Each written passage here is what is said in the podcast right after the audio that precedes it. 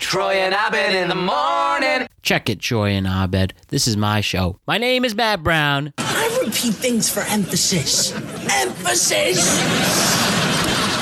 And let's start the show. Turn around. Look at what you see in her face.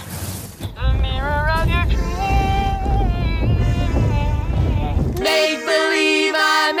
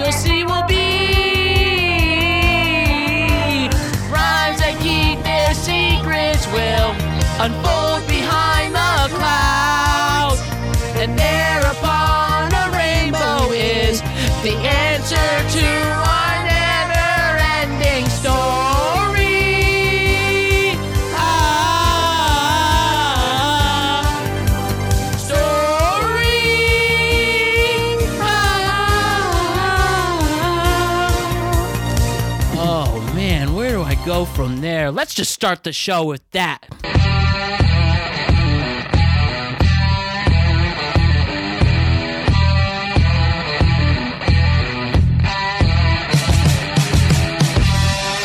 Here we go! Welcome to the Productive Conversations Podcast, everybody. My name is Matt Brown, and I am the host of this endeavor. What's going on, everybody? I hope we're all dandy, whether you're listening to this on the morning, in the afternoon, the evening, or the night.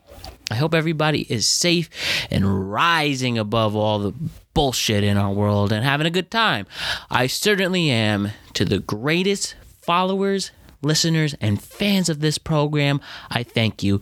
Thanks for tuning in. I hope everybody is awesome today. It's Monday, January 25th.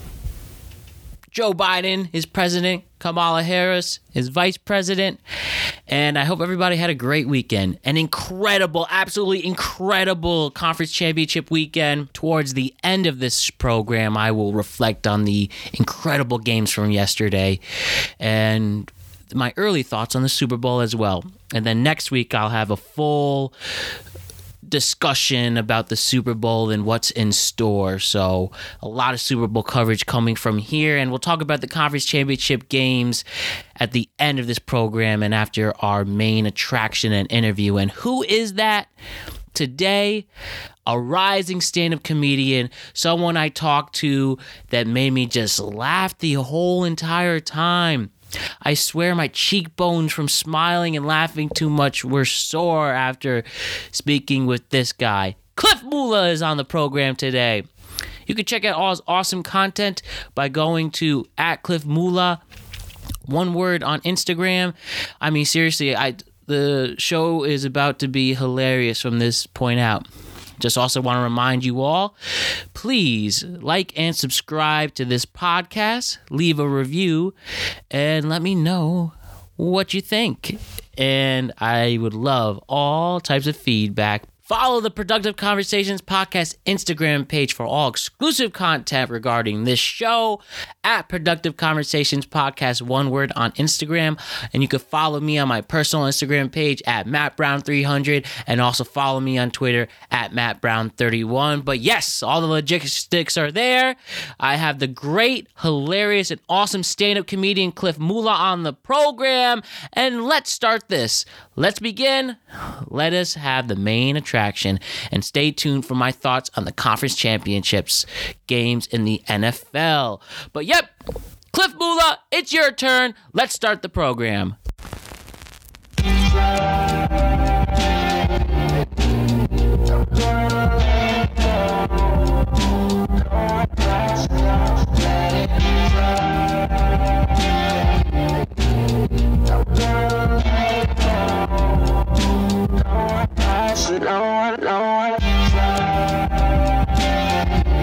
Everybody, I have a great stand up awesome content creator and one of Hartford's finest. Everybody, we are in a lucky position because Cliff Mula is on the Productive Conversations podcast today. Cliff, what's going on, brother? What's going on? What's good with you, man? Yeah, not too bad. Trying to change the world. I wake up every day thinking, how can I change the world? And I do with this podcast and whatever else I'm doing. How are you doing? Elon Musk or something. Easily, man. Even in better in better ways. nah, I'm doing all right, man. I'm blessed and highly favored, I guess. I don't know. I couldn't find nothing cooler than that to say, but yeah, I'm all right. Can't complain. I love it. I'm either way. I mean, you're Elon Musk in your own way, bro. Seriously. But um, let's get to it. Cliff Mula. One of the coolest things about you is the fact that you are a rising stand-up comedian. Is that correct? Yep. All right, man. In a world of comedy, in a world we're in, may I ask you, Cliff, why did you start to pursue stand-up comedy? You want a long story or the, the short version?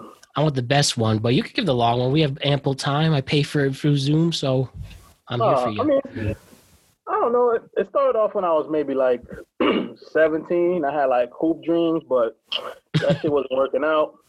right. So like I, I would smoke weed and I would like go come home and watch Comic View on BET. Mhm. And in the back of my mind, like, uh, I wish I could do stand up because I always liked comedy. I was just like a fan of the Wayans brothers and stuff like that. Yeah.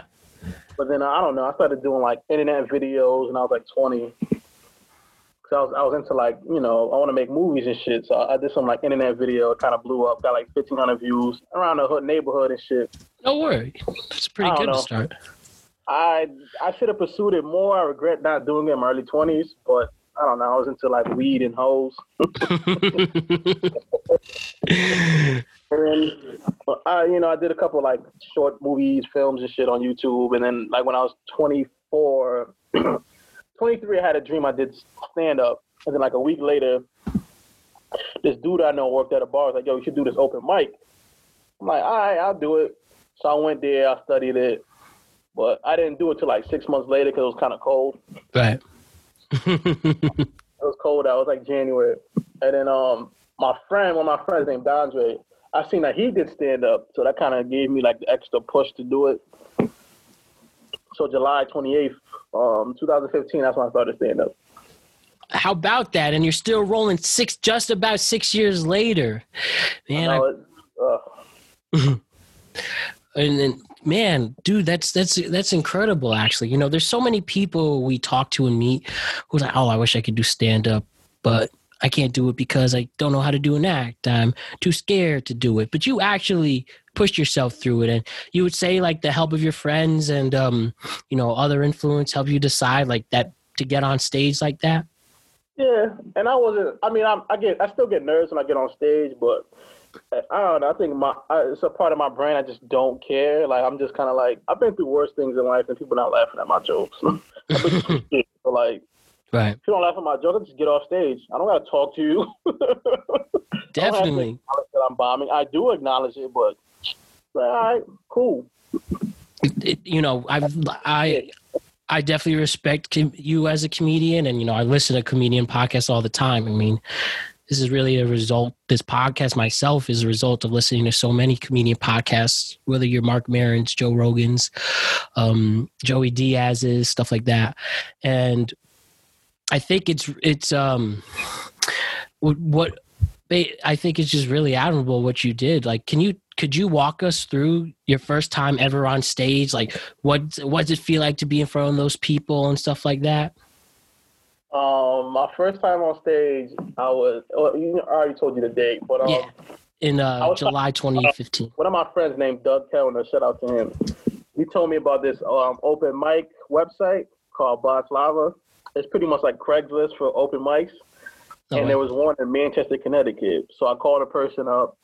Like, yeah, we have open mics every Monday or Tuesday. I can't remember the date, but it was like a Tuesday. So I called them. Two weeks later, I told my brother and I told like maybe two of my friends, like, yeah, I'm, I'm gonna do it for the first time. So I was Mhm. already, I was already doing like um Instagram clips and shit like that. right. And then so my brother picks me up and um he has a big he has like a big bottle of Remy 1738. He's like, yo man, drink? time, bro. I don't want to be drunk my first time doing stand up. Yo, just drink it. I was like, all right, cool. I don't know what it was. I think it was the app. I'm more of an energy guy, so if people like like me already, I kind of like them. You know, Definitely. up one of the things you got to make them like you, even if they don't like you. You know, I'm, I'm still trying to figure that out. But um, I don't know. I just got up and I was happy. I didn't really have no jokes. I was just excited. I was just, yeah, I'm doing it. You know, like at first, Hell yeah. Ah, you know, oh shit, what's this? You know, and I did some jokes about porn, typical. Mhm. it was horrible. Now I look back on it, but I enjoyed myself. And then after I got off, I probably did like four minutes. Then after I got off stage, I, I went off and got drunk. Mhm. You earn, you definitely it must have been probably the most it's a weight off your shoulder drink. Yo, I actually did it. And what made you decide to do it a second time? Uh, the first time I was on stage, I was like, "This is what I'm gonna be doing for the rest of my life."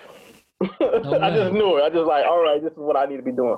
I was well aware that I sucked. I knew I wasn't that good because I like I like to like study things before I do it. So I listen to um a lot of comedians go like, "Oh, it's gonna be a long road. It's gonna be hard." I'm like, Mhm. ah, so is my life. Whatever. Not a big deal. I've been through shit, so it's like, all right, I understand that. But I knew I wasn't funny. I knew they li- like liked me. I knew I was funny, but I wasn't funny. If that makes sense.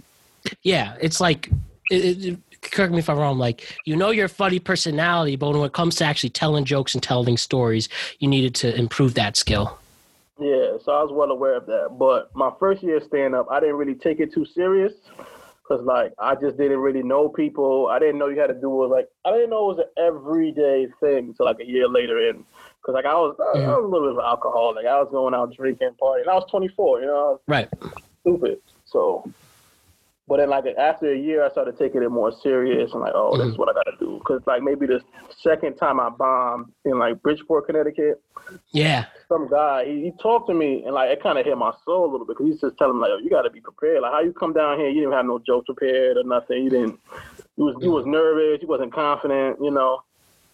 And I kind of took that to heart. I'm like, you know, I'm gonna I'm gonna I'm gonna take this shit more serious. So like 2016, I started t- taking it more serious. Me and more people Ah, yeah. investing more in my craft. You know, Cool. I'm like taking buses, to trains, to like whatever. Like, get where I gotta go. I gotta be here. Spend spend a lot of money on my pocket. Mm. You know, as I told you, I listen to a lot of comedian podcasts, and you know, you can name the various ones. I mean, where where's pod interviewing podcasting without the comedian influence? And and yeah, they they say like like it, it takes a long time to find your voice almost, and it could, it does take multiple years, but in the payoff, if you make it, you really make it. So, do you feel you know as you're pursuing that? And I know it's different in a pandemic world, but do you you know do you have that end goal scene um, where you want to be, whether big up, be it on those got, be it um, a huge name in it? Like you're aware that you know it's going to take many years of abuse, almost. Like I heard G- Joey Diaz, like you sign up for five for like a good five years of abuse, but if you keep you know pushing it, then you're the famous comedian and you, people go to you. So is that something you always keep in mind as you pursue it? Like I will, this is going to be worth it at the end of the day. Yeah, but sometimes you know I get a little jaded because like I put out content and it's not like what I wanted it to be. Like I don't I don't have 15 million followers, you know. But I kind of just I'm I'm just learning more about myself. Like I I'm more I'm not a I think I'm a likable person, but I'm not like a Kevin Hart type of dude. You know, I'm not mm-hmm. like a I, I can't explain it. I'm not. I'm not gonna say everything PC and the right things at the right times. You know what I mean? Mm-hmm. Like I'm a guy in a room. Like I can be the guy that lights up the room, or for the most part, I'm just the guy in the back observing. I'm kind of Mhm. more quiet, but I can be charismatic. But I'm not like turning on all the time. So I'm kind of getting more comfortable with myself with that stuff like that. Right. And then I assume once you, you know, as you're figuring that out, you just uh, um, put that in your act and stuff. Oh yeah, I try to be like as real as possible. But you kind of like I see comedy as like you having a conversation with your boys, but you got to be well aware that it's women present. You know. For sure. so like I can tell you some stuff, but I kind of kind of word things a little different because you know, you even men too they can get sensitive. Oh, I had to say it like that, but Mhm. sometimes you can't you can't get everybody on your side. That's just something you got to deal with. That's something that I'm trying to get, you know, because you, you kind of get in your head. You're up there, you're performing. It's like a hundred people laughing, but there's that one person that's like, well, you talked about sea lions, and I I like sea lions, and you know, it was kind of like, like, yo, motherfucker, like, cause that's when the anger come out. Like, yo, man, it's a joke, you know. But then you gotta be like, all right, he doesn't like it. He has he's entitled to his opinion. Other people like it, but you're just still focusing on one person. You know, it's, a, it's that rejection factor. Really? So you're someone, you know, if you do get 100 people in a room, you make 99 of them laugh, With that one person, you will remember in your head figuring out, like, oh, what could I do with that? It's just a natural thing. I don't know what it is about it. Yeah. I remember I heard Conan O'Brien talking like, about All right, 99 other people laugh, so that's cool. But it'd be like, it makes you just think like, yo, what, what was his problem? You know? Mm. Yeah, I remember. Not even the comedian. It's just them. Right. I remember hearing Conan O'Brien talk about that specifically. Like, my whole night is defined by that one person. And, you know, uh, should comedians really focus on that or keep moving on? Or, like you said, it's just a natural thing all comedians um have. Just keep moving on, man. I'm not gonna focus on my attention to someone that's not giving me attention. But I get it. After a while, comedians, you kind of do get jaded because, like, I do open mics and stuff like that, and you see a lot of people like this. Like for one, for example, the first time I did comedy, second time I did comedy, I went up to this guy. He's probably been doing it like six years, and I'm hmm. talking to him, trying to pick his brain, but he kind of blew me off. But I got, I was kind of mad. I was good with him, but then like a year later, a year or two later, he seen I was doing comedy. I was consistent with. it. He was like, "Nah, I probably blew you off when I first met you." I'm like, "Yeah." He's like, "Nah, I just do that to people because people come and go in comedy. Like literally, there's a lot of people that come in comedy. They do it for like three months, fuck a bunch of people, and then they just leave. You know, it happens it's- a lot. I've been doing it five and a half years. I've been see, I've seen that a lot. So, but now I'm at his point. Now I'm going on six years. So like, I I see what he means. You know what I mean? Yeah, it's it's kind of like it, it- I, I feel that the consistency part is the most important when creating content because there's so many people who can just sign up for an open mic. I see it in the podcasting. You know, I'm very new to this and I still have my ways to go and I have respect to earn. But uh, it- so many other people trying to make podcasts that I've seen. And, you know, again, I'm only a few months in, but I've seen so many people like say, oh, I'm going to do this and then that they'll do the podcast for like a month and then they'll bounce and never do it again or they give up on it. And and like at least for me i still have a long ways to go and a, to, and a reputation to earn. But i figure at least with me as long as i keep doing shows bring on interesting people like the great cliff mula and others then i can at least start getting respect that's like okay this guy's taking it seriously enough to make not make it a phase. Is that the same thing with comedy? Yeah, definitely. Cool And I, I just respect hard work too. Even when that guy did blow me off, I kind of got it a little bit in the, in that moment because like I'm a type of dude I can get angry, but I can like sometimes be logical too. Like, oh, he probably gets this all the time, you know. Yeah. Probably gets this all the time. So I'm like, all right, cool, whatever. I'm gonna make him one day. I always think that I'm competitive. I'm like, all right, one day he's gonna respect me, know who I am. So we're on the subway. You know, two years later, uh, 18 months later, we're on like on a, on a subway in a train or whatever, like drinking henny, and he's like having a conversation with me. oh man just you coming from. New York performing, you know. Yeah, it's um I'm sure it's, you know it's a jungle out there, but you know your place and you just love to perform. So you know, transitioning to that, uh, as you generate material, ha- what's your way of go generating material? I've heard like the best way to live a comic generates material is just living life and observing things. What does Cliff Mula do specifically to generate material? I just live life. If it makes me laugh, like really, I'm really thinking about it. I just be like, you know what, let me try it, and then you go up on stage. Cause I'm more of a guy like with comedy, you gotta get a reaction out of people. Mhm. Sometimes the weirdest, craziest shit is just funny. I don't know what it is. You gotta, you gotta be Right. interesting. You gotta, you know, something of like, what about you makes you want to listen for like ten minutes, twenty minutes, thirty minutes. You know, it's all like, what's next? What's next? What's next? So like something that's like out of the ordinary, but not like too too crazy. I just think about it, and I just go upstairs, go on stage, talk about it. So he gets a laugh, gets a response, and he just build on it. But I just normally just live life. Good word, I, I hear that, and that's that's what um, it seems to make sense. Uh, You know, how could you connect with an audience if you're not living amongst them, even as a comedian? So, yeah, I, that that must be fun. That must be fun research to do for you. You know. Um, it's just, and you gotta just know what people like too. Something I don't know. It's just all subjective. Like with me, people always tell me look like I'm smiling, having a good time, but like that's just how I've been when I was young. Like, you know, ranking on people, roasting people.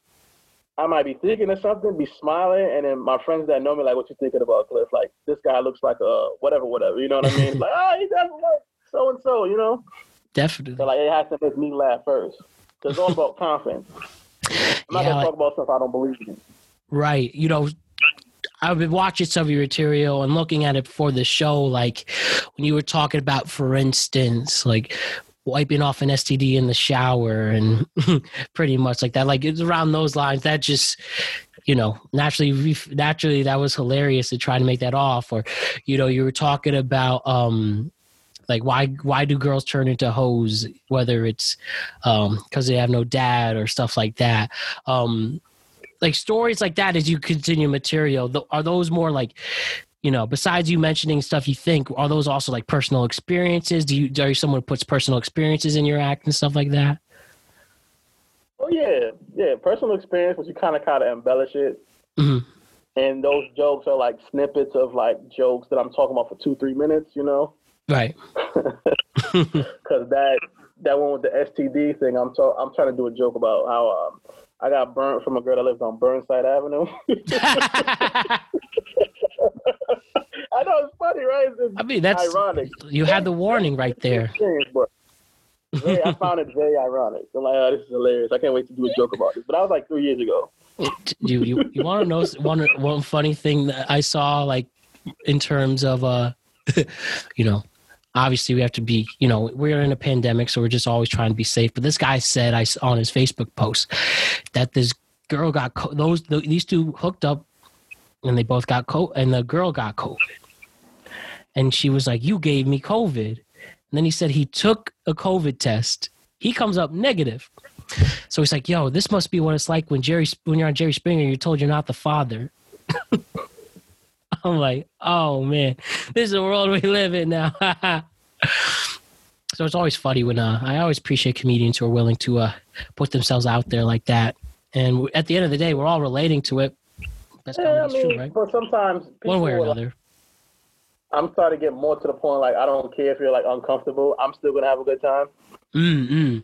Yo, that you know, transitioning to that, you know, comedy's in a uh, sp- delicate place right now, as we're more PC. Seems people getting more offended than ever, and you know, it's causing various opinions on making comedy. Like, how do you treat as you as you? I mean, you might have you might answer this already, saying you don't care as long as you're laughing. You know, as long as you're not like totally offending someone. How how do you um strive when uh you know creating material and comedy in this PC world we're living in? Uh, I just be myself, man. Like if you like it, cool. Follow me. If you don't, go fuck yourself. You know. it's pretty simple. But I I mean, I try to get everybody to like me, but I don't know. I got, I got a. I'm just kind of a more blunt and raw and honest guy. Right. uh, did I learn some key terms and like certain things to do? Like when I first started comedy, I used to curse a lot for like no reason. I was very, very raw. But then one of my friends, shout out to Mo Green, Draker dude, he was like, "Yo, you, you kind of cursing too much. Sometimes you gotta just make it a little silly. So Mhm. like instead of saying fuck, you just say like make love, you know,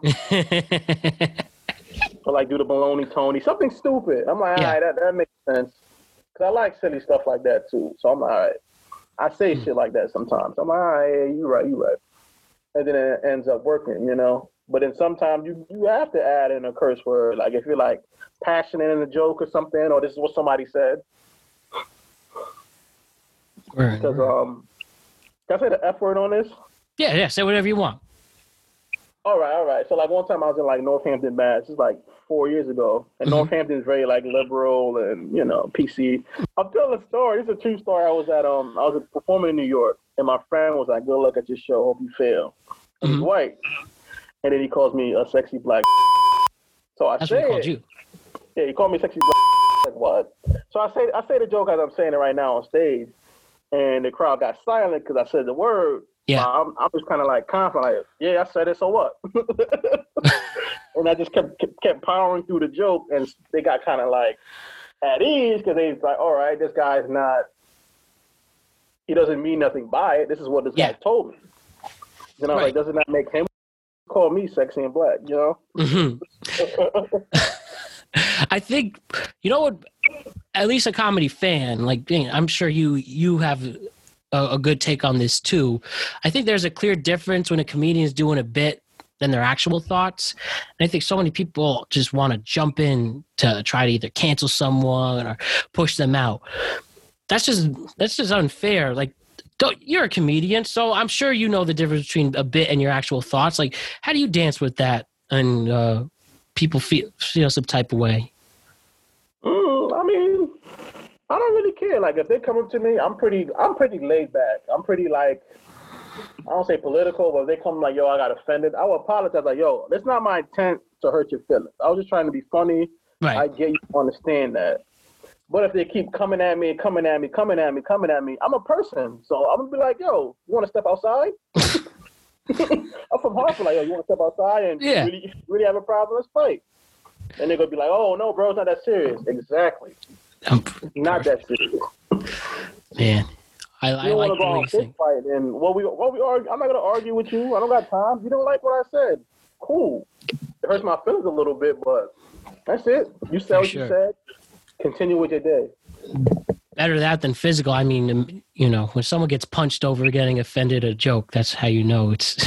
Yeah, then you go get in the car like, damn, uh, I, I should just, you know. I heard comedians say things I don't like. I mean, for the most part, I don't really get offended, but I'm like, oh, that's that's kind of corny. What, what the fuck is that? yeah. You, But if I'm friends with them, I could pull them to the side. I'm like, yo, that's don't do that no more. You know what I mean? yeah. But comedians are very sensitive people, so some of them take it the wrong way. I, Mhm. When I got a good read on people, I can know who I can talk to a certain way and who I don't. Right. And at the end of the day, it's all about me. I don't really give a shit what the other comedian does. I respect that. I hear that. Get your own voice. You you want to know one funny bombing story I heard with uh, things going too far? So this is like eight years ago. Hurricane Sandy hits. There's this up and coming stand up comedian, right? I, I can't think of the guy's name, but um, you know Ralph Macchio, the Karate Kid. No, you, have you ever seen the Karate Kid? Heard of it? Seen a little bit of it. I don't. I wouldn't know if I see him on the street. Okay, but you know, like you know what the Karate Kid is. You know, big movie, '80s stuff like that. Exactly. So the Karate Kid, Ralph Macchio, he is in the audience for this benefit.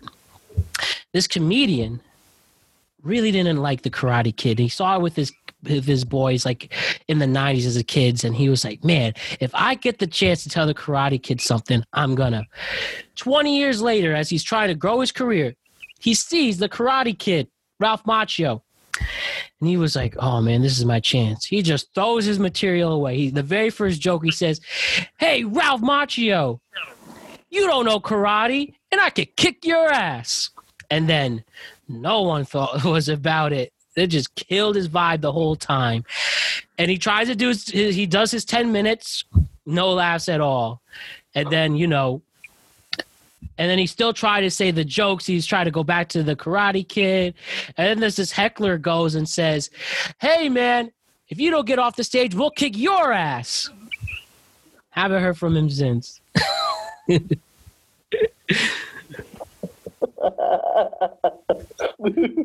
I like keep- shit like that. It- honest in your face. I guess he just, Oh my god, I love that. I feel bad. I don't remember the guy's name. Who knows where he is now? But man, talk about vibes. Like, you ever dealt with hecklers or anything like that? Do you have a certain way to, uh, to deal with them?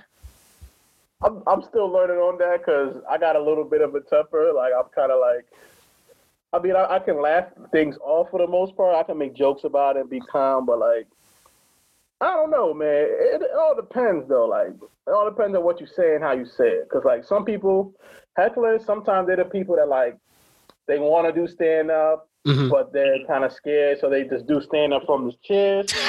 That that bothers me because it's like, yo, you're not part of the show. Like. Yeah. I'm on stage, I'm talking. Now, don't get me wrong, if I'm talking to you, then cool. But then I don't know, you can do shows with black people, and I'm the same way. Like I speak my mind when I'm watching a movie. Like, yo, what the fuck? This is crazy. Damn, yo. Like I, I'll do that, especially with people's jokes. Like I'll be like, yo, that's stupid. Yo, you funny, yo. I'm like that, but. Some, every now and then I'll be like, yo, what the fuck is that? Yeah. that's, that's, oh, that's bad. I gotta stop, learn to stop doing that. But um, I got a heckler story. I remember one time I was bombing at the Funny Bone in Mhm. um, Hartford or Manchester. I don't like saying Hartford. The Hartford Funny Bone in Manchester, Connecticut, right? and, um, it's a three man show. It's me, the feature, the headliner. So Yep. I go up. It's an all black crowd. I see the couple people I went to high school and like elementary school with. Mhm. And about two minutes in, I was doing horrible. so I'm like talking through my teeth, like, yeah, tough crowd, tough crowd, tough crowd. then I just maybe like minute three or four. I had I had ten minutes, mind you. I just start cussing everybody out. Man, fuck y'all, man. I'm not doing the Bill Burr. I'm still getting paid. and then I cussed them out, talking shit, talking shit. One Puerto Rican lady was like, "Oh, you're not funny." No, I did a joke I'm talking about how someone goes to jail. Yeah. And then she was like, "They need to take you to jail." And I'm like, Oh. "Yeah, that shit stuck my heart." I was like, "Fuck." but then, um, so anyways, I get mad. I do my ten minutes. I cuss people out like five minutes in. The last five minutes. And I, I, I go to the drinking area, to the, the little, bar. I get a drink. I'm talking to TK Kirkland. I'm mad. Big Reg was there. They was laughing at me and shit. and he's like, oh, don't worry. You'll find your stride or whatever, whatever. I'm like, yeah, I'm mad, but I know I'll get over it. But I get back on stage. It's 300 people in the crowd, black people, right? Mhm. I get back on stage to bring up the feature. They go, oh. Like, you again? You again? And like, I, I, I, I gonna I smiled a little bit, like, damn. But I was mad. I'm like, I'll be, I'll be real. I'm gonna get raw. They got raw. Remember Yeah. So I'm like, fuck y'all, man. I just started talking a bunch of shit. Then I was like, man, fuck this fat Puerto Rican bitch right here. and they went, oh, I'm like, oh, so oh, y'all can tell me I. I can't. Y'all can tell me fuck me. I can't say fuck you, fuck you. So. oh, And then the, the Puerto Rican lady goes, "Boo, nigga, tomatoes, nigga, tomatoes, nigga, tomatoes, nigga." wow. It, it turned into a battle, huh? I'm like, "What? You making me a sandwich, you fat bitch? Fuck you!" Like, Yo, you ever see like those videos of Bill Burr when he comes at crowds that are like destroying him? Mhm. That's like you, bro. Yeah, I mean, I really do it, and sometimes I don't know. Comedians are people, so you might catch me on an off day. yeah. So like, you catch me on an off day, and you're kind of bugging me. Because I've told other comedians at open mics, like, yo, you're not funny. Stop talking to me. You know, like they try to do crowd work, and they probably won't do comedy again. Like, it, comedy kind of like it, it, it does get you a little jaded because you just see a lot of bullshit. You're like, yo, I ain't got time for this. Right. see a lot of weirdos. You see that people don't have no social skills, don't know how to talk to people. So after a while of trying to ignore, you're gonna say something like, "Yo, man, you stupid. Get the fuck out of here," you know. it just builds up over time. Yo, man. While we get to that, you know, working with other comedians, as you said, you uh, where it's open mics or you know wherever you've dealt with various comedians, as you said, some are. I'm sure some are awesome to be around, and as you said, some are socially awkward, and and then some, I'm as you mentioned, just suck. And uh, but you know, despite all that, do you feel there's like a nice uh, com- comedy community, like it's special together like that's what i hear at least from like my comedy podcast do you feel that there's some semblance there or something in your personal experience Yeah, because I met a couple comedians that like they're some of, like my best friends now. You know, I wouldn't even know them like three years. You know, and then some like I don't really like them too much. Like, almost fought one comedian before, but that was after like he's one of he's like very um like PC. You know, mm. he used to run an open mic in New. I'm not even gonna say it. Hey, he's fucking. He can't beat me up, but um, he used to run an open mic in New Haven. oh yeah He's white, kind of like Rick Rick Moranis, and he's kind of like, well, these jokes these comedians are to say, I have no, I don't agree with the, what they're saying. It might be offensive. Like he has to like pre-warn people, and we're like, bro, it's open mic. Like yeah I guess you can say some people gonna say some stupid shit, but it's just all practice. That's all he gotta say. But I don't know. I would do jokes because my humor's a little edgy. and he would keep saying things like, you know, I do jokes about Hitler, I do jokes about whatever, and people would laugh, and he would, if he go up after me, he would say something like, "Well, Cliff, I swear to talk about the Jews. I guess you can just say anything." Like, yo, bro, I'm not your Jewish, but the context is not. It's funny. I'm not Like you, s- shitting yeah, you're doing a bit. Not a. You're, that's not your personal feelings. You're doing a bit. Yeah, like it's like if you do a racist bit about like I don't know Southerners, you might you might say some shit that they don't like black people. It's true, like they Mhm. don't, you know. But um, he kept saying things, and um, I did this one joke, and at the end of the joke, I went yes, saying saying that I that I'm gay, right? And he gets up and is like, "That's homophobic." Oh, So like, it's been six months of him just keep coming at me and coming at me. I don't say nothing. I was like, yo, man, fuck you, yo. Man, fuck you. So I kind of walk out because I'm mad. I want to beat him up. Right. But then I hear him call my name. So I'm like, he's talking shit again. So like, I saw red. I was like, yo, I'm gonna go beat this dude up. but he ended, I ended up just winning a hoodie and a rifle. So I'm like, all right, cool. I'd say that because Dave, it's it's like you know you've seen. I'm sure you've seen the Joe Rogan and Carlos Mencia beef. He just hops on stage for calling him out for joke stealing. Man, that's so. I guess that's eh, some of that beef, and then you saw them arguing on the street stuff. Like, man, I guess uh, sometimes it does get tense out there. Well, yeah, because like people forget like comedians are human, bro. Like I'm I'm a pretty calm dude, but like if someone's like keep coming at me and like you know keep talking shit, it's like bro, like what you want to do? Like I don't want to Yeah. feel like I'm an angry guy, but it's like it kind of disrespecting me. Right. It's just, Oh, just jokes. It's, I mean, whether you're doing comedy or just being funny in your everyday life, it's just like, I just don't get the patience that people don't have. I, I really don't. Yeah, but like most of these people, like now I'm starting to know like they don't even last that long. Like they'll do it and then they'll just stop. That most of them do it as like a hobby. You know, it's like hobbyists. Mhm. Then they do comedy in the Connecticut area, and that's it. They talk about '84 and you know topical jokes like that, WFSB and all that shit. Dutches and stuff like that. Fuck the A60, like you know bullshit like that. Yo, man, like, how, how is the, the the comedy scene in Connecticut in general, specifically? Like you say, you talk, they talked about, you know, Connecticut references and stuff. And, um, have you been able to perform? You know, as, once this this pandemic started in Connecticut, like, have you been performing anywhere else besides your your home state since uh this has been going on and stuff? I've been in New York like once, maybe a month and a half ago. Mhm. I went out there and I bombed, and then uh, I don't know some shitty open mic on um, Lower East Side. And, I mean, I mean, I, I have been kind of lazy with the comedy. Like I, I just like you know, no, I can stay out in Connecticut because I'm just kind of broke. I'm still working a job. I'm Yeah, yeah. this past summer I ain't really been doing shit. I've been spending the stimulus checks on bullshit. And just Drinking and hoe. That's it. just wait. Are you just waiting for like this? You know, hey man, long as you're still grinding, getting material one way or the other. But um, are you waiting? I definitely, I definitely wrote some jokes down, but it's with comedy you got to do it like, especially if you're in New York, you could do it two or three times, you know, a night. Now I'm just like maybe once a week.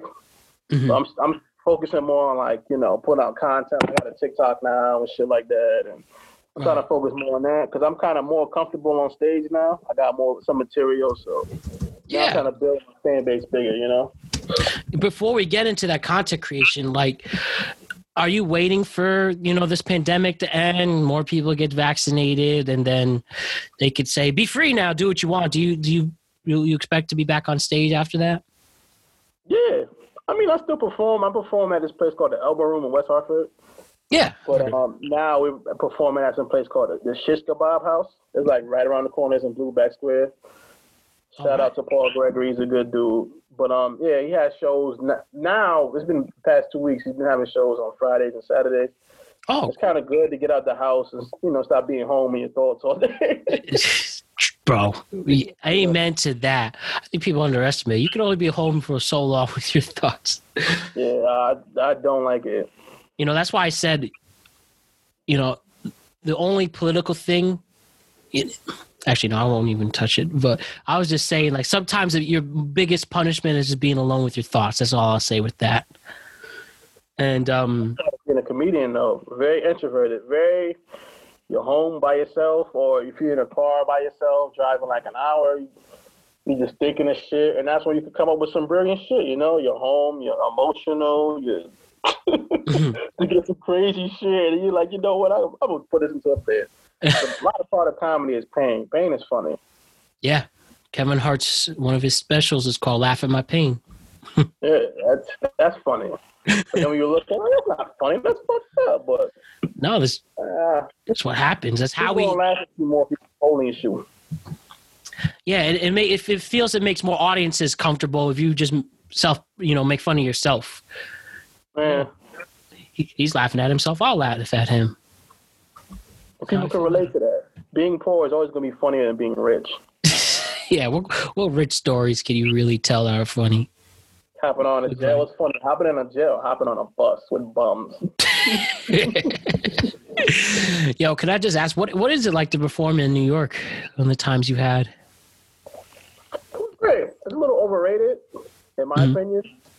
But I get it. It's the mecca of comedy. There's because so much people, and you know, Bill Burr lived there, and Dave Chappelle, Mike Epps, all these people. Yep. I get it. I love performing there. I love performing out of state anywhere I go. But sometimes it's, it's kind of a little overrated because it's like there's a lot of politics behind that.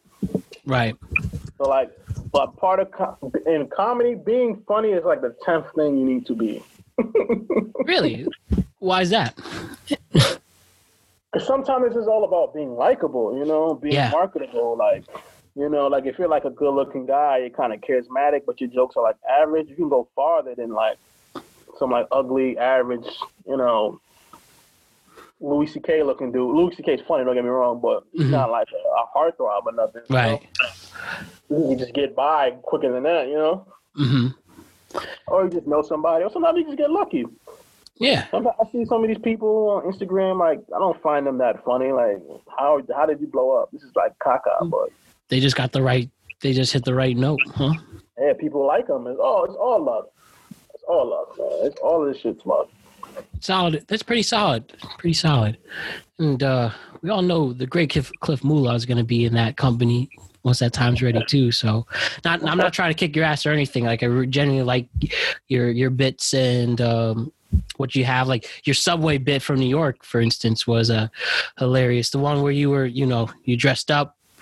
Do you the one in New York City, probably like a year ago or around there? Subway, I don't remember.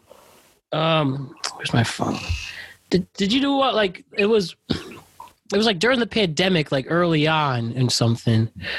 Oh, oh, oh, the video with um my boy. Yeah, like you were just Yeah, right in the middle of the subway. I was just like, this dude's a savage, and this was like right around pandemic time. I was like, man, this guy's gonna die for his art, or if he he doesn't care to that. I don't believe in COVID, man. oh man. So, uh, and, and then like, what were just some of the other states you've performed out of? You mentioned Massachusetts. Uh, looking at uh, other places you've had. Um, Rhode Island. I've been to Cali once. Pretty much just um. I haven't really been too many places. I've been in maybe like six or seven states. Cool. Been in Rhode Island, Connecticut, obviously New York, Cali, Mass. Am I missing something else? I don't remember. That's probably it. Like five states. Cool, cool. And uh, definitely, I'm glad to see. Uh, I'm excited to see what the next states you're going to go to. Um, and you know, there was one time you performed at the comedy club in Norwalk. I mean, you told me, but I genuinely was with my grandma that day. I really wanted to see, but I think the cl- club closed. I can't think of the name. It was the Paint Our house, Art House. Yeah, great room. I missed that room. I don't know. I think they might have been closed out for the pandemic, but you know, someone's to slide in there. I think they. I mean, with those guys, they still run shows. Shout out to like Cody Marino, Cody Marino, and um, Mm. Bo McDowell.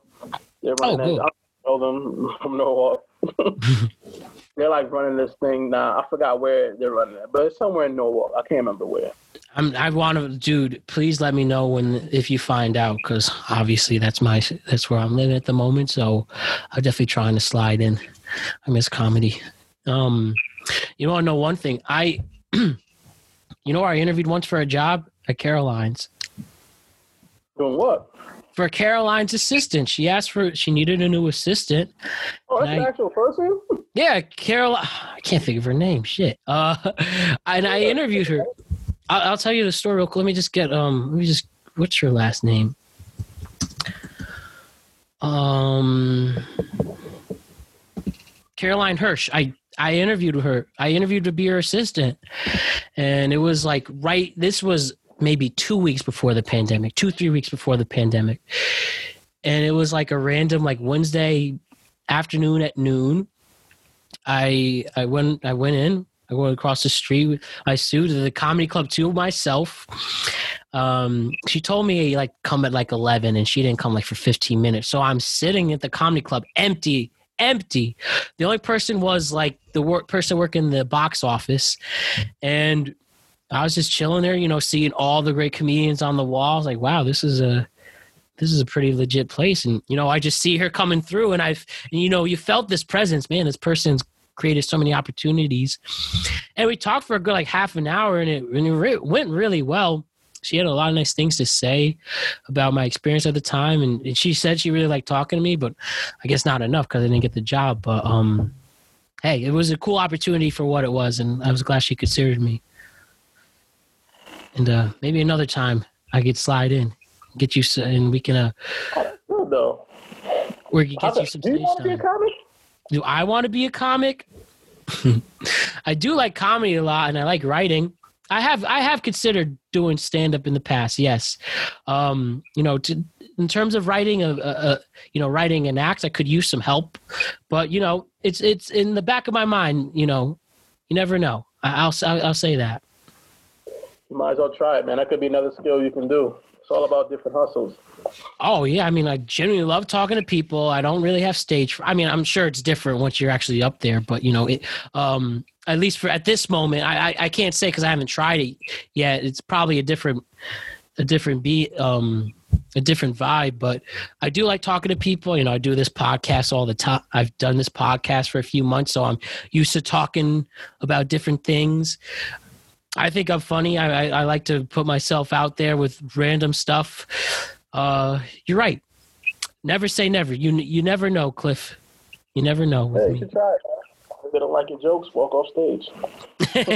I appreciate it. Like you, and you know, if people and if people you hate me and push me away, you know, I don't really care. One time I said to my dad, uh, one time I said to my dad, "Yo, dad, I'm thinking pretty down. Might be, I um." I was saying I was like sad about something. And it's like, man, I don't, I'm not just, I'm not really feeling it, whatever. My dad said, You're being delusional. I thought he'd be like, Oh, it's gonna be okay, son. Push around. He's like, Oh, you're being delusional. And I was like, you know what? my dad says that. Who really cares what another person hates my jokes, right? And you know, it, not trying to be a downer or anything. My dad said that he's just being, you know, he's just, you know, you're being your dad and say whatever. And I didn't take it personally. It was just, I just found that really funny because you know, in a, in our crazy world, some people like drop down and like figure out every way to make this person happy. But no, he's like, stop being a bitch almost. And I was like, all right, you're right. Yeah, I had a friend like that once. Um, he, I don't know, he had like a messy breakup with his ex. Mhm. So like, you know, she she was doing a typical woman thing, like, oh, let me just, oh, I ain't call you in a while, so let me call you so I could, you, I could be in your brain and you could miss me, boosting up her ego. I shut on women every chance I get, but um. anyway, he's driving. I'm in the passenger seat. He's like, "Oh, bro, what am I doing? My ex is calling me right now." I'm like, "Yo, just look at your phone, put it right back in your pocket." He started laughing. It's like it's not that simple. I'm like, "Yes, it is. I just told you. Look at your phone. it really is. You don't want to talk to her? Don't talk to her. That's it." right and just don't be afraid to be different and like i'm sure you you you have that too like you're very comfortable in your own skin and i think i i assume that's probably a huge step when when to do comedy and stuff so i really don't care if people make fun of me i've had I've I've admitted so many embarrassing stories on this podcast that like no one would expect or hear. Like, like imagine I t- I've said this before, just a short story. I, you know, I was in Theta Chi at UHart. I really want to take this girl to formal, and I like put a strong effort.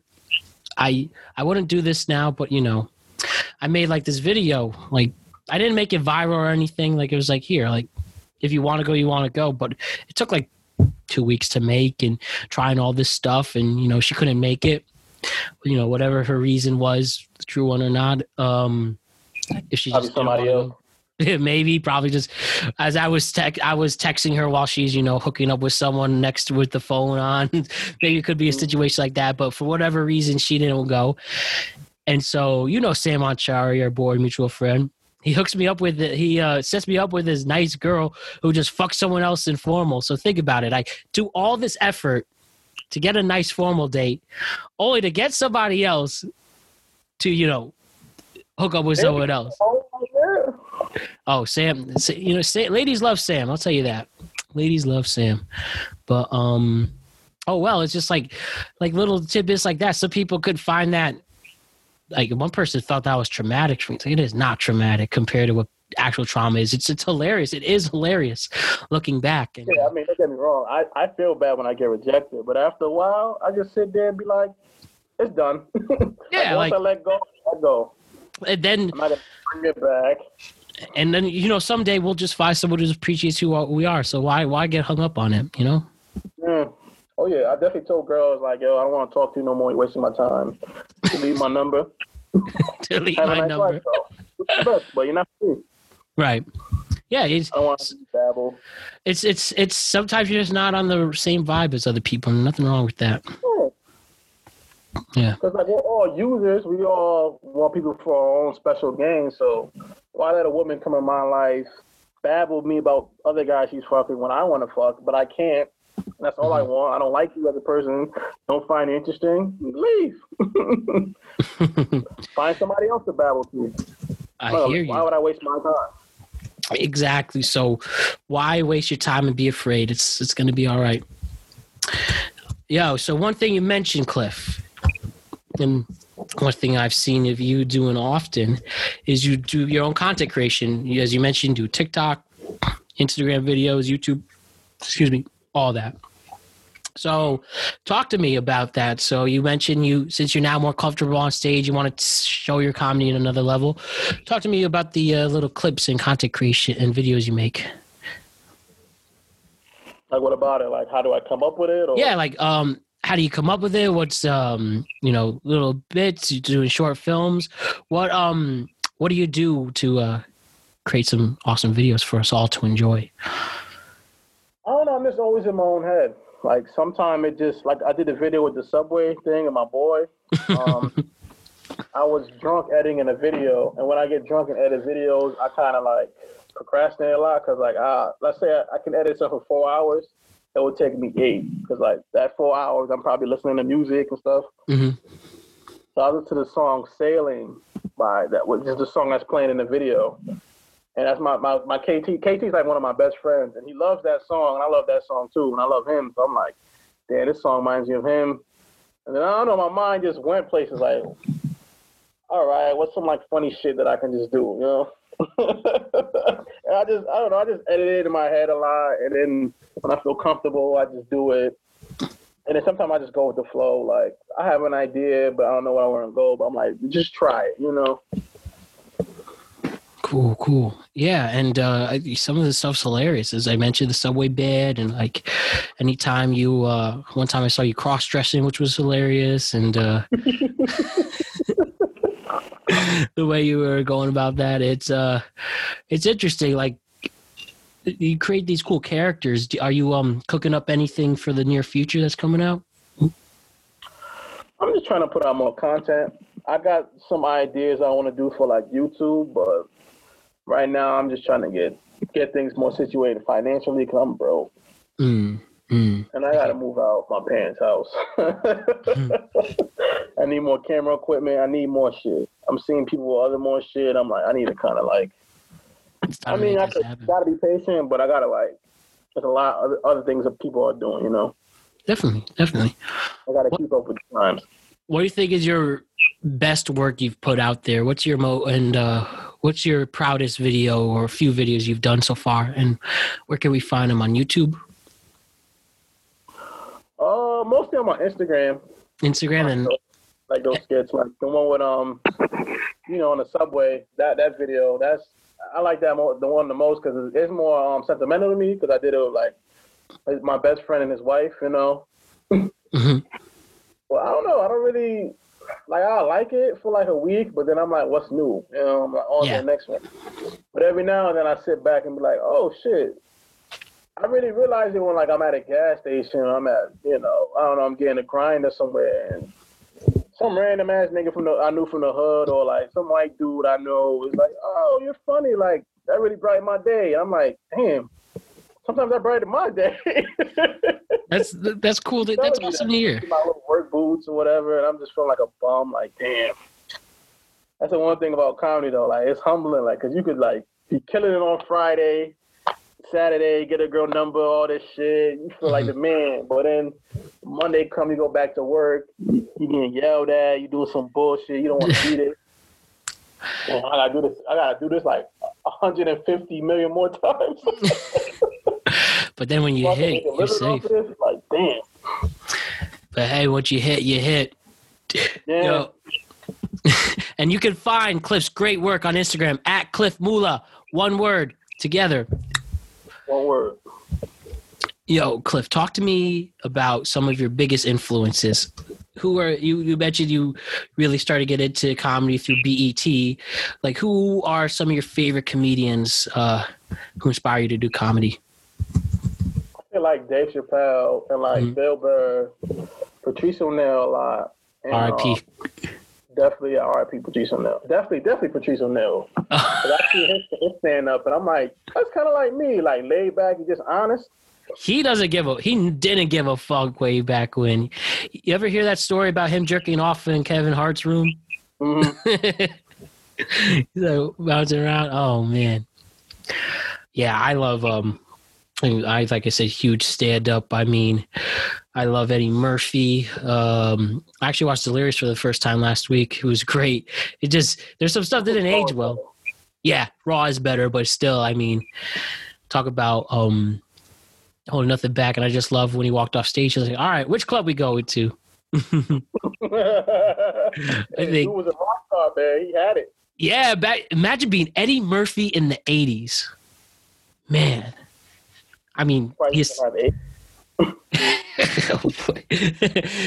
he uh, saved Saturday Night Live, coming to America, trading places, 48 hours, hits after hits. Obviously, Raw and Delirious. Eddie Murphy is probably my favorite.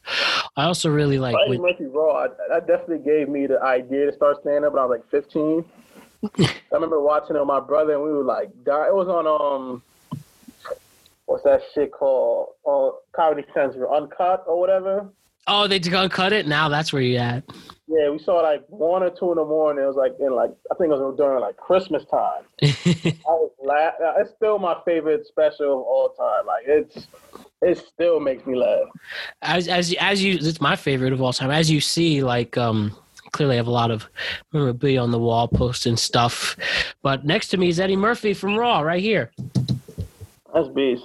with the classic uh with his classic um wardrobe in that. But other ones i really like like you said bill burr's great burt kreischer whitney cummings annie letterman um off the top of my head that's sort of like i like joe rogan stand up um you know i went to uh the comedy store once in la when i i went to la like last october not october 2019 and jesus trejo opened for open for the special guy guest and you know it was damon wayans and he went in brought him out there uh damon wayans senior and uh that was that was that was a treat Was he good?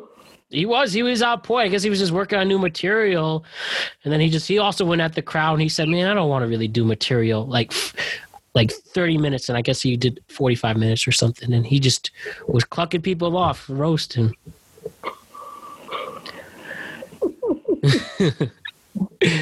I'll be fine. I'll be fine. I went to the comedy store too.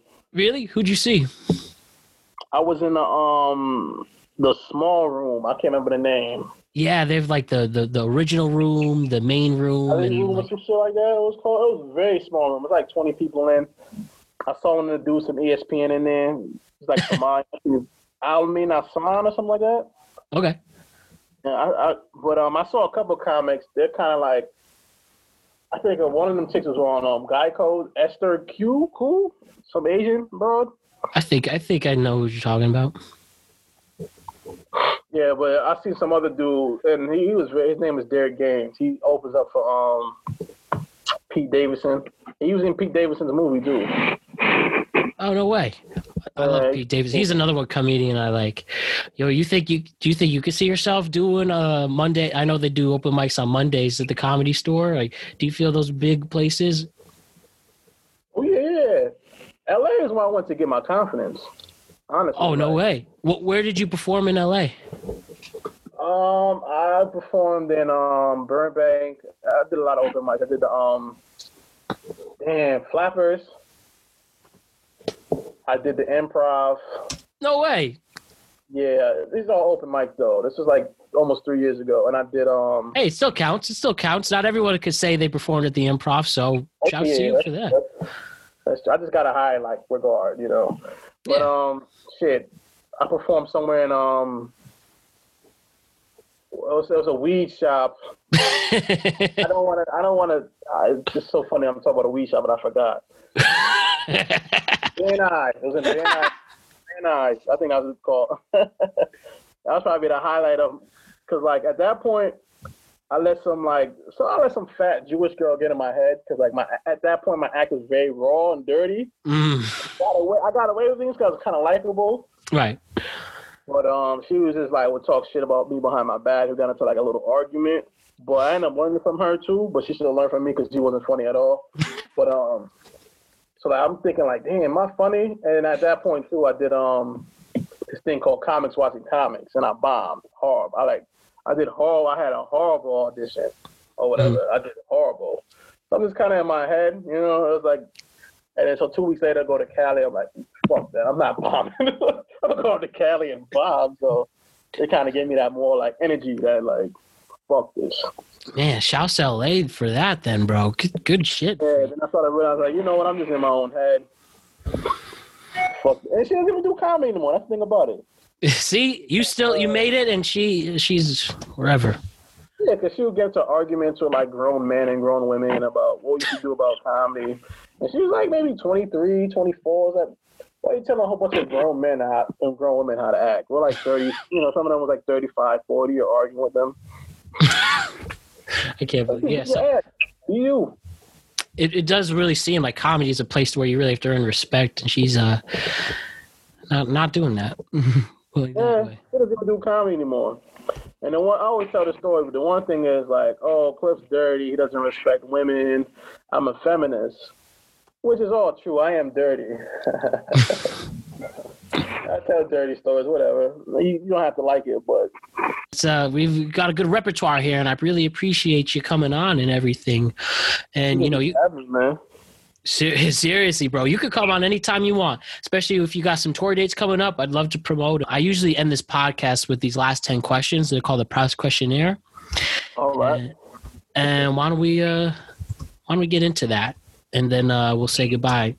So, my first question for you, Cliff Mula, what is your favorite word? I got a couple. My my second question, yo. So for this in the questionnaire, what is your least favorite word? Least favorite word. Oh, I don't know. I don't really. I, I, I don't. want- I don't have one. You don't have a least favorite word. Okay, okay. My next question for you, Cliff.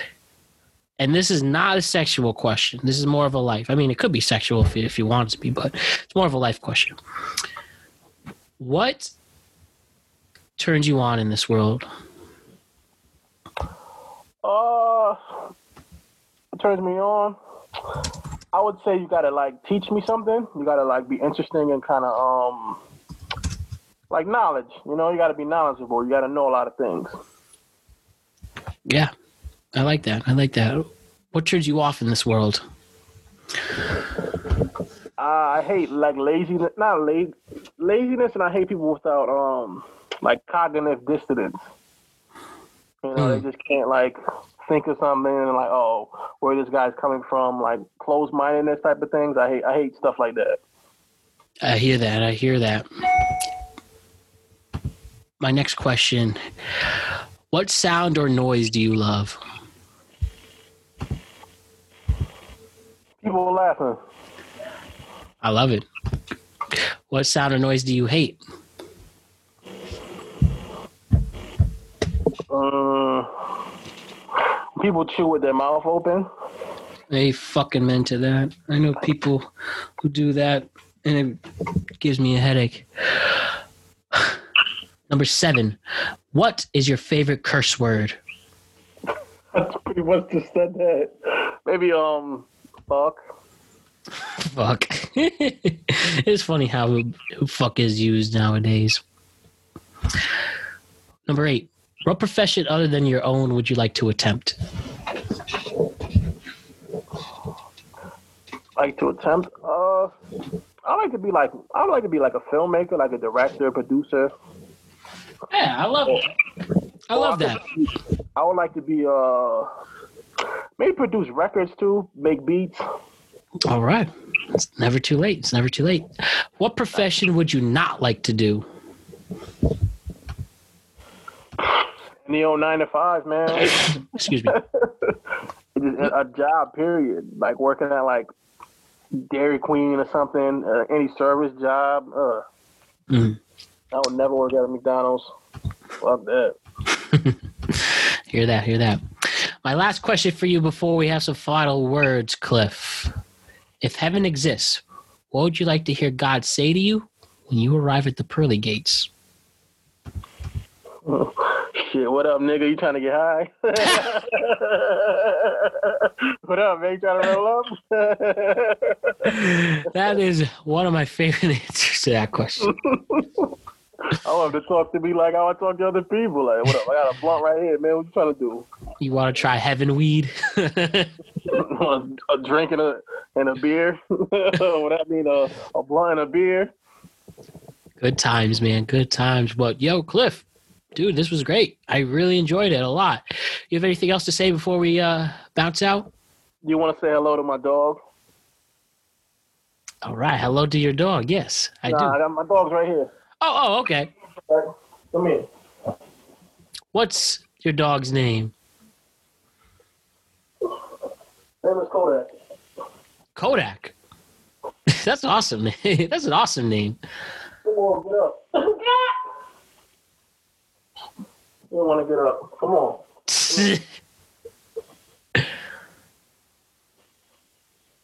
Well, I'll show you him. All right, man. Say hello. hey, Kodak. Oh, he's chilling. Oh, he's beautiful. he's tired. He's tired, huh? Oh, there he is. Hey, what's up, Kodak? Oh. he's pretty. He's a pretty dog. Oh, thanks. But yeah, I mean, um, it's it's it's been great, Cliff. Again, would love to have you come on again. I, I really do. I laughed this whole time, man. I loved it, and especially when you start touring again, please let me know the dates, and uh, you can come on. We can promote it, and uh, it'll be a great time for sure. Hell yeah, I'll let you know. Thanks for having me on. Oh, it- trust me, it was my pleasure, man. Thank you so much for your, uh, thank you so much for being yourself. I really appreciate that, and a guest a lot, and have a lot of laughs. I know a lot of people are gonna enjoy. All right, man. Enjoy your day. Appreciate it. You can check out Ed if you want to check out any of Cliff's material, any of his content. Go to Instagram at Cliff Mula, one word C I L F F M U L A. Cliff Mula on Instagram. But all right, thank you so much, Cliff. What a great time that was. Cliff Mula, hilarious, good vibes, awesome stories. Thank you so much for coming on the show. Seriously, thank. Let's switch gears. Yesterday was one of my favorite days of the year. It is what's known as Championship Sunday in the National Football League. We had the two conference championships decided, and the winner of those two games are matching up to play in the Super Bowl, which is a week from Sunday. Super Bowl 55 in Tampa Bay, Florida. We had Patrick Mahomes and the Kansas City Chiefs trying to clinch their second straight AFC championship and trying to repeat as Super Bowl champions. They went up against the Buffalo Bills, and Josh Allen are trying to get to their first Super Bowl since 1993 and make it for the loyal Bills Mafia fan base. What an AFC championship matchup that was. For the NFC, we arguably had two of the greatest quarterbacks to ever do it in this generation. Seriously, those two were literally named last decade's best two quarterbacks. Aaron Rodgers and the Green Bay Packers going up against terrific Tom Brady and the Tampa Bay Buccaneers in a matchup of two living legends. And it's been a very long time since both franchises made the Super Bowl. Tampa Bay hasn't been there since they won it in 2002 over the Raiders, and the Packers haven't been in it in 10 years when they defeated the Pittsburgh Steelers. So, big games, intense football exactly what I think people wanted in their conference championship games. So let's break it down right now. Let's start with the AFC championship, the Bills and the Chiefs. Let me just set the mood really quick.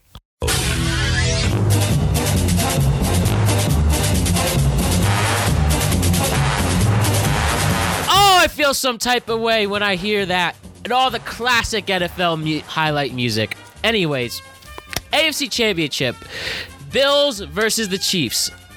I originally picked that the Buffalo Bills had the better defense going into this game, and I think that even the stellar offense that I gave credit to with the Kansas City Chiefs, that even though they are amazing on offense, I think the Bills can stop them. I was completely wrong, and quite an offensive juggernaut at what first seemed like it could be competitive.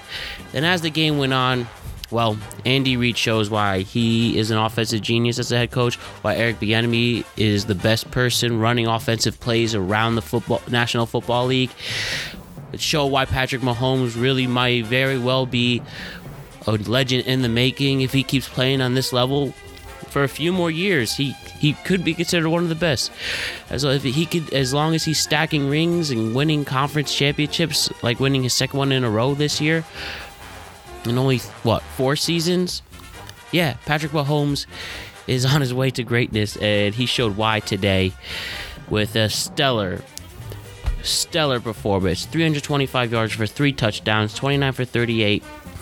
And with the amazing weapons that Patrick Mahomes has, and he never misses a beat with them, whether with Tyreek Hill, who's the fastest person in the NFL, I don't know, maybe one of the fastest people in the world, somehow gets open and he made the stellar secondary defense that I gave the Bills credit for having, made them all look like chumps.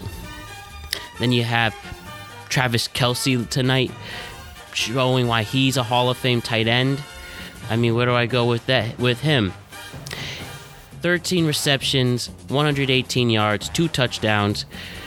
And then you have so you have Tyreek Hill and Travis Kelce, I think, being the t- first two offensive teammates to both have 100 yards in the same game. And please don't don't discredit his other weapons. Pringle is good when you need him. Darrel Williams, I mean, better on the rushing game today, but he stepped up in a big way. Mikel Coleman, after first making a what seemed to have been already a fatal muff, leading to a huge touchdown for the Bills at the beginning of the game, muffing the punt, and then that wound up them being able to recover the ball just before it hit the end zone, and he stepped up, shook it off, and my man got a uh, touchdown himself in a reception thanks to Pat Patty Mahomes, but. Patrick Mahomes made, as I said, made that defense look silly, often out of the pocket, swerving out of tackles. Mahomes was only sacked once, only one turnover on the game, and that was on special teams. This offense is a force to be reckoned with, and again, this offensive line gave so many opportunities to Patty, and wow, unbelievable game from the patch from the Chiefs offensively. Then we had the Bills, who did start off hot. I thought Josh Allen would be having a stellar game himself. I really did, but I was wrong in my prediction. You know, 287 yards, two touchdowns with an interception. He did have 88 yards on his feet, but that was the most rushing yards from the quarterback. With an ineffective running game from no help from Singletary or TJ Yeldon, and then you have your quarterback doing most of the heavy running, well, it's not going to help you in this game. Passing, you know, the passing just became predictable, and uh, so many stops from the C defense. And after everything that took place, are you surprised how the outcome turned out? I mean, again, I thought the Bills would pull this off, but Patrick Mahomes and the Chiefs proved me wrong, and they're why they're one of the best offensive teams we'll ever see ever. And I'm in this mini little dynasty of three straight conference championships and now two Super Bowl appearances in a row.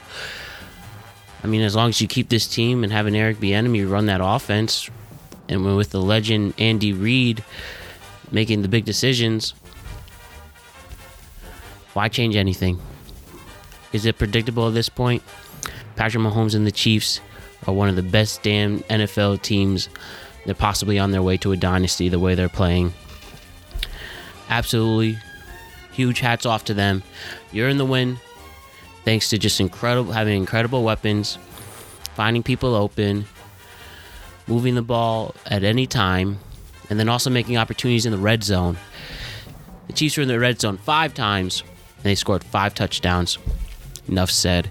Kansas City Chiefs have won the AFC for the second straight season. Congratulations to Chiefs Nation, especially you, Jake Campbell. Happy for your team again. Now let's get to the NFC. Now, this was a lot of fun to watch in various different ways. Was this NFC Championship a battle between two living legends, Aaron Rodgers and the Green Bay Packers going up against Tom Brady and the Tampa Bay Buccaneers? Was this a classic? Not necessarily, no. But Was it fun to watch and entertaining for all various reasons, from highs and lows of emotion to intense plays to big shocks and all? Yes, it was. It was a good time and a good watch. So, where do I begin? Football is a game of momentum.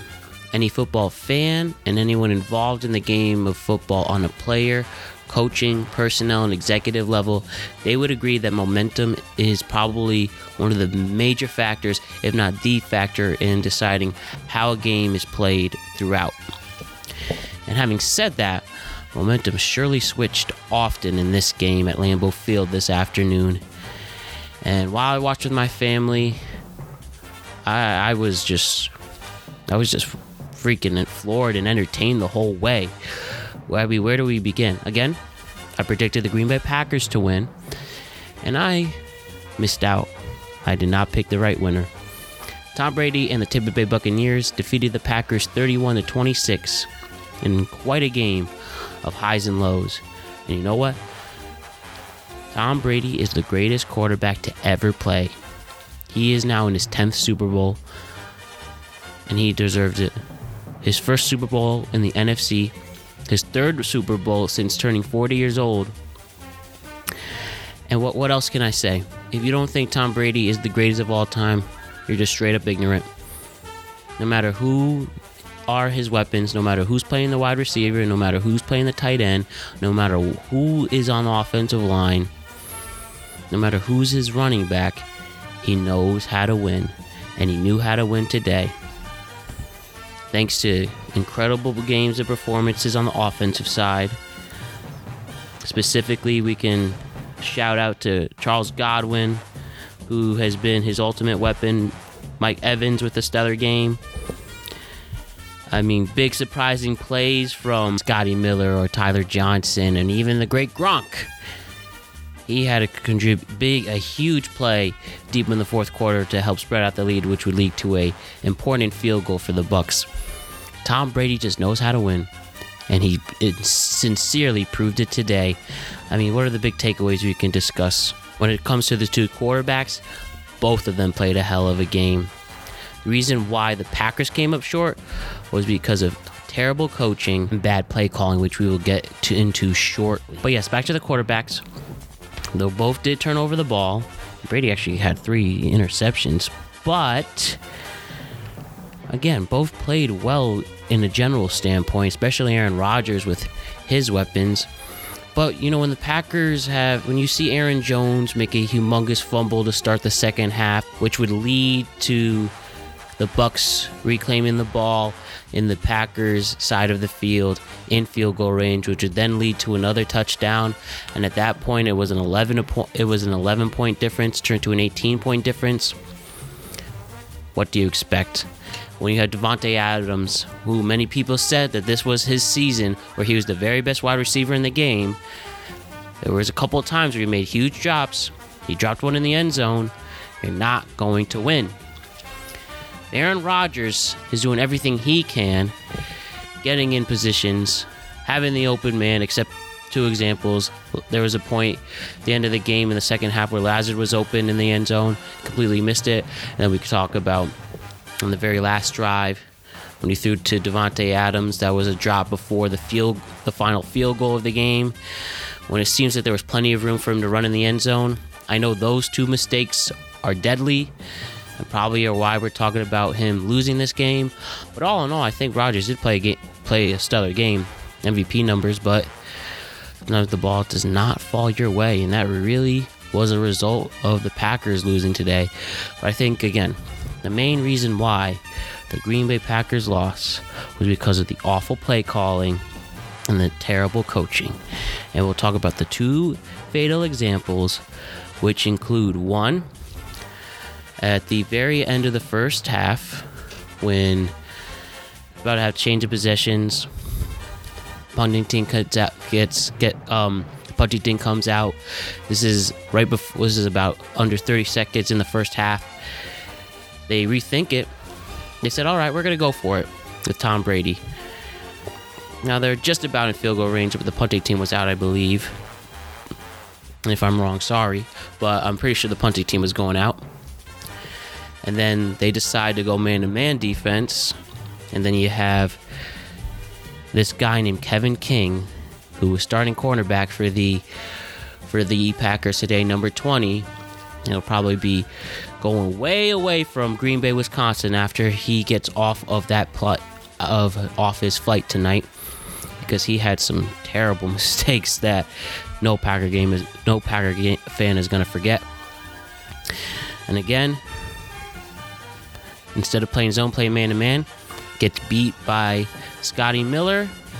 Brady finds the open receiver, touchdown. At what one point was a one possession 14 to 10 lead, it now changed to a 21 to 10 lead. So cringy for Matt LaFleur and his Packers. Then obviously we could talk about the big question mark. You are down 31 to 23. Eight points, an eight point difference. One possession. You need a touchdown and a two point conversion. You have arguably, he may not be the GOAT, maybe top 10 players to ever play the quarterback position. Definitely the most athletically talented in Aaron Rodgers. Uh, obviously, Aaron Jones was out, so limited options to run the ball, even though Jamaal Williams isn't that bad of a running back. But you still have Davante Adams, Marquez Valdes-Scantling, pretty stellar game. And, you know, at that point, they were under 10 yards. I believe it was the seven yard line, around that range, but definitely in the red zone. Just a few yards away from the end zone to get a touchdown and then the chance to tie it with a two point conversion. You decide to kick the ball with just under, just about it, two minutes left in the game. LaFleur decides to kick it, decides not to go for it, even though you have arguably one of the best and most clutch quarterbacks in the game. Turned out to backfire, make the field goal successfully. They kick it over. At that point, 31 to 26. And can the Packers stop the Bucks from getting a first down and switch and change of possessions and give some kind of a chance to Aaron Rodgers. They have to score a touchdown anyways to win. Field goal wouldn't help. Well, that turns out it was for shit. Did not work. Big failure. Bucks score the first down. They wound up getting the first down anyways. and that leads the Bucks to winning their first NFC title since 2002. Matt LaFleur has a lot to think about. We clearly see Aaron Rodgers is not certain of the future. He seemed absolutely distraught and upset about losing his fifth NFC championship, not producing the comeback, having all momentum killed, especially on the Aaron Jones fumble, the Kevin King getting beat by Scotty Miller, and Tom Brady having that 39 yard touchdown to spread the deficit even more. And well, it's just really too bad. The Packers were, I think, at one point the best team in the National Football League. And well, Tom Brady's just magic. He's the best winner. He proved it. And another major reason why the Bucks won today is because of their defense, especially their pass rush. Five sacks on Aaron Rodgers.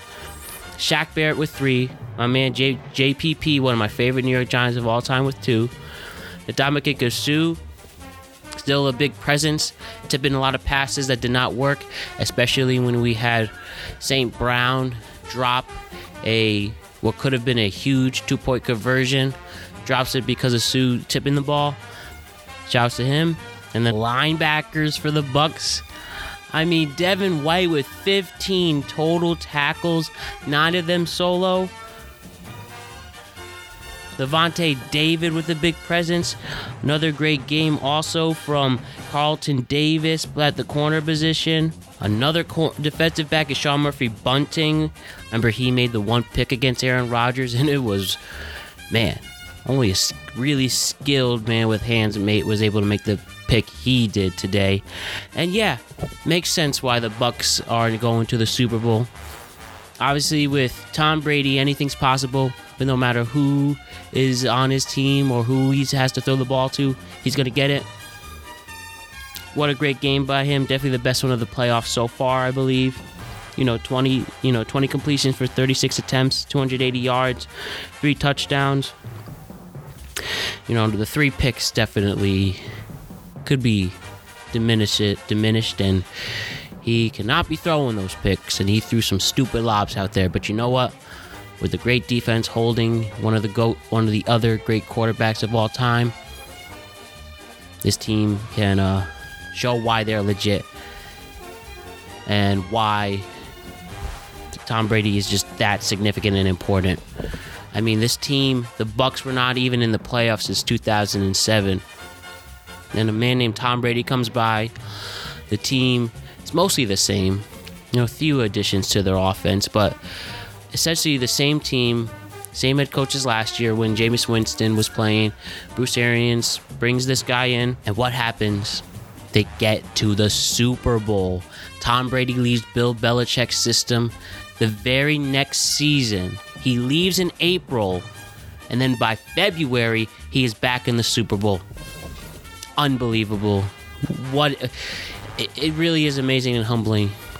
And even though I'm not a Patriots fan or a Buck fan, my dad is. I have just tremendous respect for Tom Brady, one of the greatest winners of all time, one of the most inspirational winners of all time, and he earned it. It is amazing what he did, and now the Tampa Bay Buccaneers are going to be the very first team to ever play a home game at the Super Bowl, and well, they earned it. When you could go on the road, beat the Washington football team, you beat Drew Brees and the Saints, then you go into Lambeau, beat Aaron Rodgers and the Packers, you deserve to win the NFC. And now we have an incredible Super Bowl. We have a living legend versus a legend in the making. The two brightest stars in the National Football League in the last 20 years. And I can't wait. I sincerely can't wait. And I will give my predictions of the Super Bowl next Thursday when I talk to Jake Campbell. And we're going to talk about the Super Bowl. He's a Chiefs fan. I'm a football fan. I'm a Giants fan. But also, most importantly, a football fan with a lot of knowledge and opinions and research and skills. So it's going to be fun talking about the biggest game of the year. What an incredible day football. What an incredible weekend. What an incredible interview and conversation with Cliff Mula. Thank you again for coming on. Thank you for all the amazing fans, listeners, and people who give me a chance to entertain and inspire them. Thank you so much for tuning in. Remember to like and subscribe and leave a review. And I'll be back on Thursday with Brandon Freeber, and it's going to be a lot of fun. But this was a great show, a lot of great football, and again, I will tell you how I think the Super Bowl will unfold next Thursday. And then that Tuesday after, not Monday, but Tuesday after the Super Bowl, I will be reflecting on the NFL's intense but amazing season it was with a few other great friends of mine and experts in themselves. But it's been real, it's been fun. Let's have a great week. I love it, appreciate all of you. Thank you for tuning in, and I'll see you again on Thursday. Until then, my name is Matt Brown. Be safe, make your family proud, and make yourself proud. I'll see you again soon. Peace.